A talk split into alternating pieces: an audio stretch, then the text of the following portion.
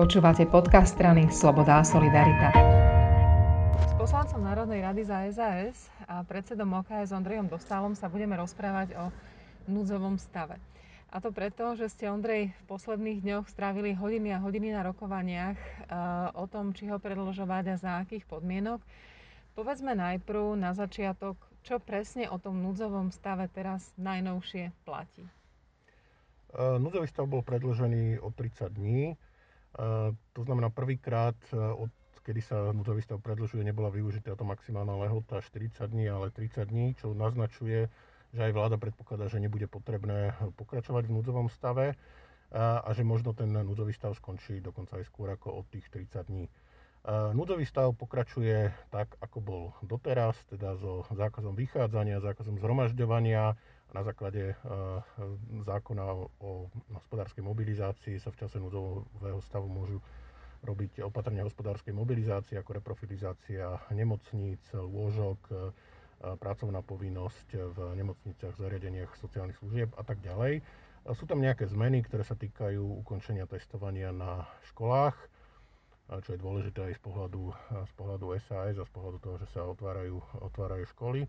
A rovnako zmena nastáva v tom, že tá hranica takého skoro úplného zákazu vychádzania sa posúva z 8 hodiny na 9 hodinu.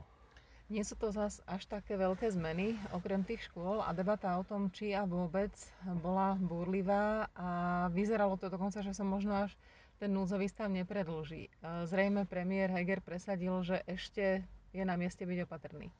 A také bolo odporúčanie pandemickej komisie. Za predĺženie núdzového stavu vrátane tých zákazov sa prihovárali aj epidemiológovia, aj zástupcovia nemocnic na pandemickej komisii. Z tých dôvodov pre predĺženie núdzového stavu sú a naďalej asi budú potrebné opatrenia hospodárskej mobilizácie, aby zdravotníctvo bolo pripravené na prípadné zhoršenie situácie.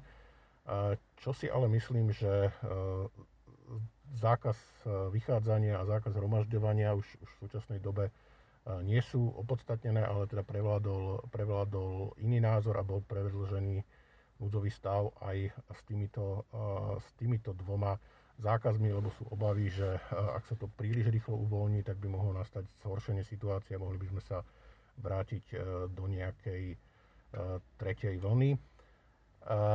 Ale teda bez ohľadu na to, v podstate v tejto chvíli bolo potrebné predĺžiť núdzový stav, lebo nie sme pripravení ani na to, aby sme tie opatrenia hospodárskej mobilizácie mohli vykonávať mimo núdzového stavu. Presne na tej sa chcem opýtať. Tam je asi najdôležitejšou tá možnosť, že ak bude teda potrebné, ak bude teda ten zákon o hospodárskej mobilizácii prijatý, nebude potrebný núdzový stav na to, aby sme stále mohli povolať do nemocníc zdravotníkov a do rôznych zamestnaní, rôznych ľudí, keď to bude najnutnejšie nutné. Nebude to povinnosť, bude to možnosť. Hovorím dobre? Áno, my sme pripravili novú zákon o hospodárskej mobilizácii v spolupráci s právničkou Slavkou Lenčekovou. V tom návrhu ide o to, aby sa opatrenia hospodárskej mobilizácie mohli vykonávať nielen počas núdzového stavu, ale aj počas mimoriadnej situácie, ktorá tu kontinuálne trvá od začiatku pandémie. Teda bola vyhlásená mimoriadna situácia aj v tých letných mesiacoch, keď sme mali prestávku s núdzovým stavom. A keby sa to udialo, tak v zásade nie je potrebný núdzový stav na to, aby sa mohli realizovať tieto opatrenia, ale samozrejme v tom prípade by musel skončiť aj zákaz vychádzania, aj zákaz zhromažďovania, lebo tie sú naviazané priamo na ústavný zákon o núdzovom stave a tak je to asi dobré. Aký je rozdiel medzi núdzovým stavom a mimoriadnou situáciou? To sú pojmy, ktoré sa občas zamieňajú a nie je v tom úplne jasno. Mimoriadna situácia je vyhlásená na základe bežného zákona a nevyžaduje si také zásadné zásahy do základných práv a slobôd. Neumožňuje napríklad zakázať úplne vychádzanie, neumožňuje zakázať zhromažďovanie. Samozrejme, že zásahy aj do týchto práv sú možné aj napríklad na základe zákona o ochrane verejného zdravia, ale teda mimoriadna situácia je nejaká krízová situácia, keď dochádza aj napríklad k ohrozeniu zdravia, ale intenzita toho ohrozenia nie je vnímaná ako taká zásadná aby sa diali zásadné zásahy typu, že sa ľuďom zakáže s nejakými výnimkami úplne vychádzať z domu. Čiže v situácii, ktorá je vážnejšia, tak je na mieste, aby bol núdzový stav, ale vzhľadom na to, že sme v situácii, keď sa otvárajú školy, keď sa otvárajú terasy, keď sa celkovo uvoľňujú opatrenia, tak si myslím, že je na čase skončiť s núdzovým stavom, lebo ľudia sú už z toho aj unavení a už klesá aj ochota rešpektovať tie zákazy.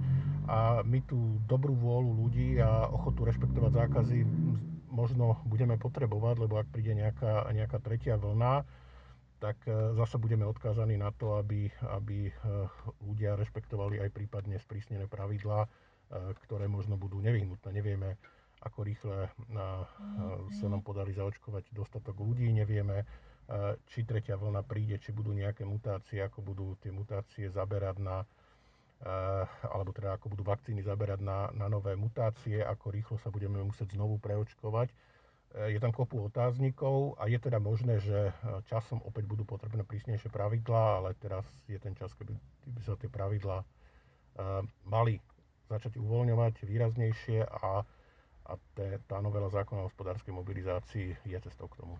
Ja sa na ňu ešte chcem spýtať kvôli práve zdravotníkom, ktorí sa začali ozývať, že nielen ľudia, ale aj oni už sú unavení a neustále byť v takej pohotovosti, nemôcť si zobrať žiadne voľno, nemôcť si na chvíľočku vydýchnuť, už pre nich prestáva byť takisto cesta.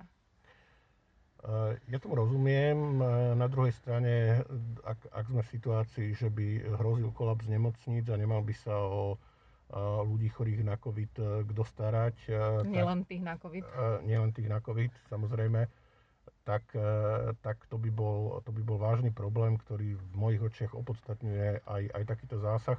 Ale tým, ako sa situácia zlepšie, ako klesá počet pacientov na lôžkových ochoreniach, dúfam teda, že aj zdravotníci si budú môcť v blízkej dobe trochu vydýchnuť a oddychnúť. Ak bude platiť zákon o hospodárskej mobilizácii, tak sa dajú robiť regionálne opatrenia a keď bude lepšia situácia v Sobranciach, tak tam môžu zdravotníci mať voľnejší režim ako napríklad v Nitre alebo niekde inde. A tie opatrenia cieľené regionálne sa dajú robiť aj na základe núdzového stavu alebo zákona o ochrane verejného zdravia a tak by sa to malo robiť, tak to nakoniec SaS aj dlhodobo presadzuje. Samozrejme, keď horí celá krajina, no tak nemožno to regionálne diferencovať, ale v situácii, keď je situácia trochu lepšia a v niektorých regiónoch je horšia, tak by sa mali tie opatrenia regionálne diferencovať, aby sa neuplatňovali plošne, aby neboli zavreté všetky prevádzky v čase, keď vo väčšine regiónov už je tá situácia výrazne lepšia. A naopak tam, kde sú väčšie problémy, teda väčší výskyt covidu a vážnejšie problémy, tak tam by sa cieľene mali robiť prísnejšie opatrenia. Ďakujem veľmi pekne. A ďakujem.